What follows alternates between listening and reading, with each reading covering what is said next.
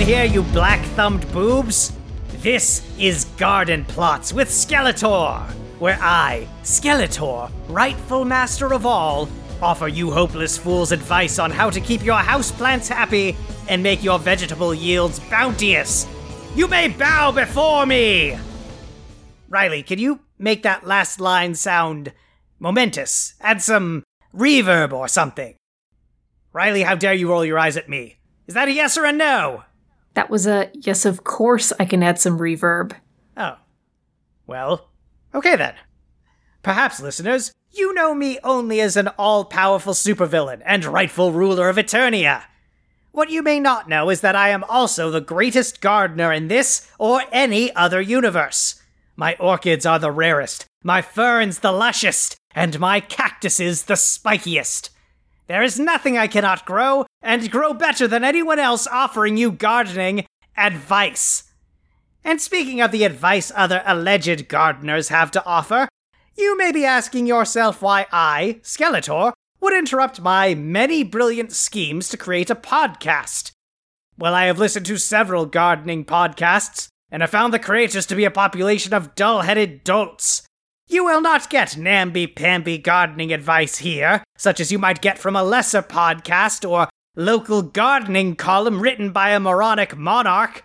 Yes, Queen Marlena may be Queen of Eternia, for now, but her gardening column is.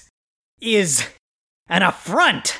My mom loves her gardening column. It is an egregious, negligent, shameful, and feel good piece of puffery with the most haphazard plant advice I've ever had the misfortune to see.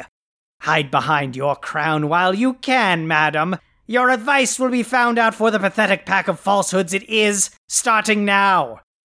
This is not advice that I am giving you, listeners. These are gardening edicts. And if you desire to keep your thumbs, whether green or no, then you will listen carefully and follow my instructions better than that heap of hair, Beast Man.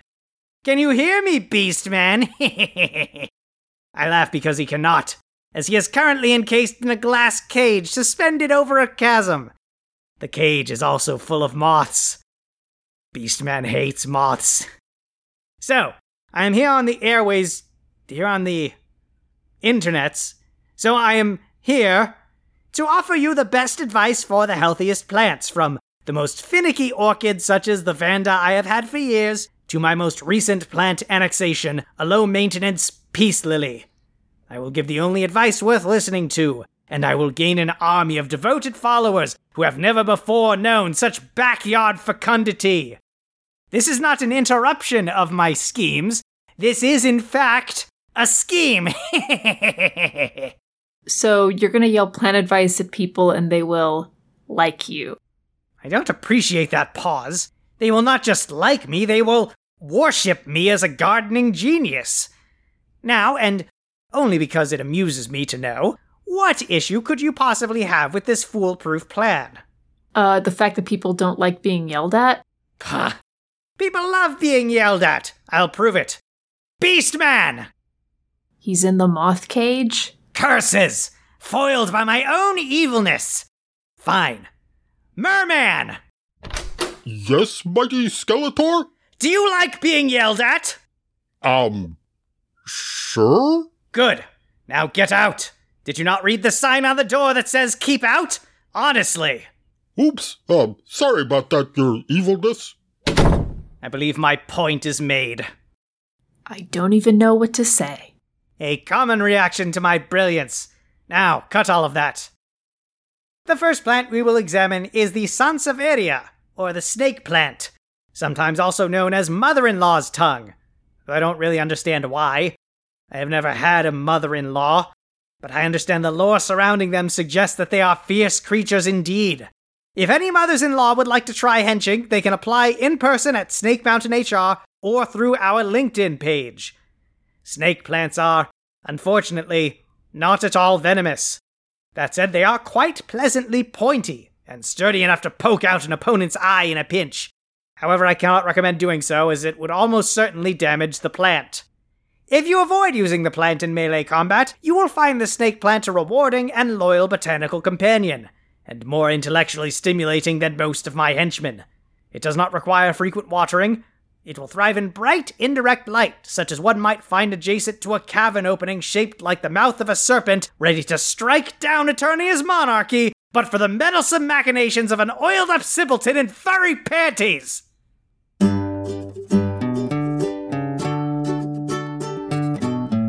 This podcast sponsored by me, Panties, the panties for podcasters. I have looked over my shoulder in a mirror found my posterior to look most satisfactory in them. Do not put the plant in direct light, which should not be a problem for most layers of evil to moderately naughty classifications. While the snake plant will grow well in indirect light, it can handle much darker conditions as well. Some have said it thrives on neglect, but I can tell you, Nothing thrives on neglect. It will merely survive. Even snake plants need affection. Perhaps even an occasional friendly touch. Someone telling it that it is doing the best it can despite the swamp of ineptitude in which it is mired. That it is more than just a font of immense magical power and a perfectly maintained manicure, but it is also a witty, misunderstood genius who does, in fact, deserve love. Fertilize your snake plant with a 20 20 20 formula once a month. This is true advice for all snake plants. Your snake plant is most likely to be Sansevieria laurentii, but perhaps you misguidedly think you are too good for the more typical varieties of snake plant and wish to have a plant that makes a statement.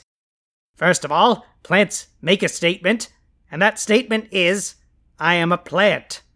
Secondly, you are not too good for any plant. If anything, you should be grateful that they are willing to tolerate your general bunglings without succumbing to root rot just to escape your inexpert care. With correct care, your snake plant should live at least 10 years, but if you are even remotely capable, it should live longer. So for you, probably 10 years. As for size, that will depend entirely on your variety. Some will stay an adorably petite eight. Did I just say adorable? Adorably petite. Cut that. Cut that immediately. Right now, while I'm sitting here. You cut that this instant. Are you cutting it? Oh, yeah, definitely. Snip, snip. Okay, it's gone. As for size, that will depend on your variety. Some will stay a respectable 8 inches. Others may reach a towering 12 feet. Plan accordingly and be ready to repot. You do know about repotting, I assume. Why am I asking? Even if you do, I'm sure everything you know is some haphazard advice you read in the back of a magazine at the dentist's and is more likely to kill your plant than prolong its life. Don't repot anything until you receive my explicit instructions on how to do so properly. If I hear any of you so much as looking at a trowel with intent, I will not be held responsible for my actions.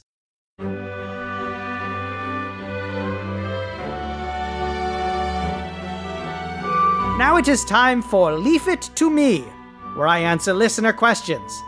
As I currently do not yet have listener questions, I asked Beastman for a gardening question, and the quality of his question is why he currently finds himself suspended in the cage of moths. Trapjaw did not do much better, but his question about the best tasting dirt did help us diagnose him with pica, and he will receive treatment once his banishment to the crossroads of the universe is complete. So I have created my own question, O great and wise Skeletor, rightful master of the universe and also gardening, how do I prepare my garden beds for spring planting? Ahem.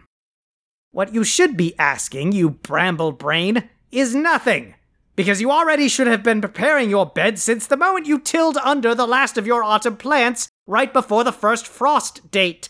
If you are coming to me in January with questions about preparing your beds, you may already consider yourself defeated by the nemesis of soil degradation, poor nutrient levels, and, dare I say it, blight.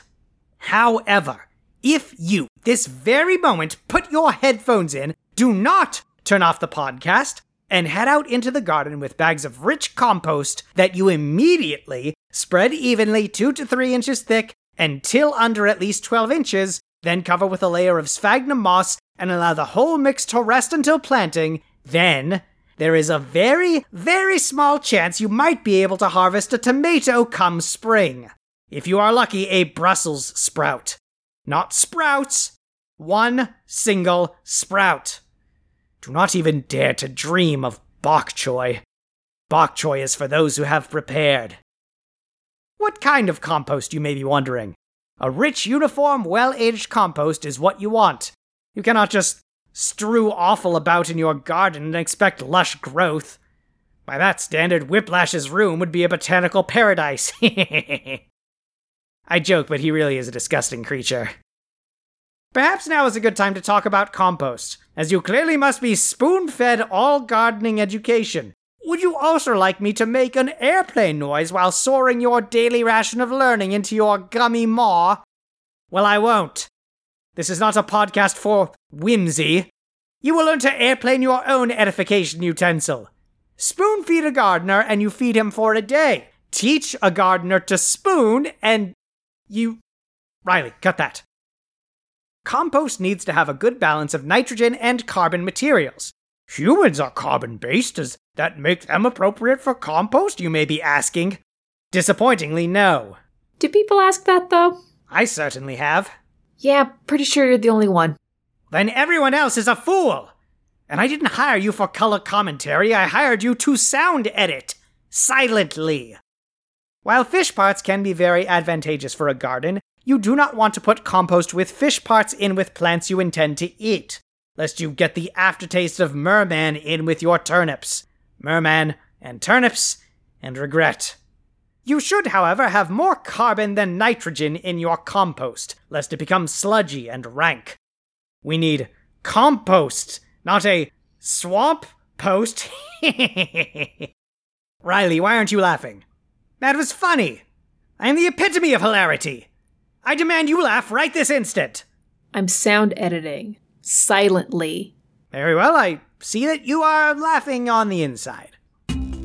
And now for the final and unintentional segment Will it kill Beastman? I was originally going to take this time to talk about what you should do with your leftover poinsettias from the holidays, but suffice it to say, poinsettias are very poisonous. Beastman had to waste my Saturday in the emergency room, and now I had to create a new segment about pet safe plants in order to write off this enormous vet bill. Poinsettias. Will it kill Beastman? Yes. That is all for this episode of Garden Plots. Come back in two weeks. That is not a request.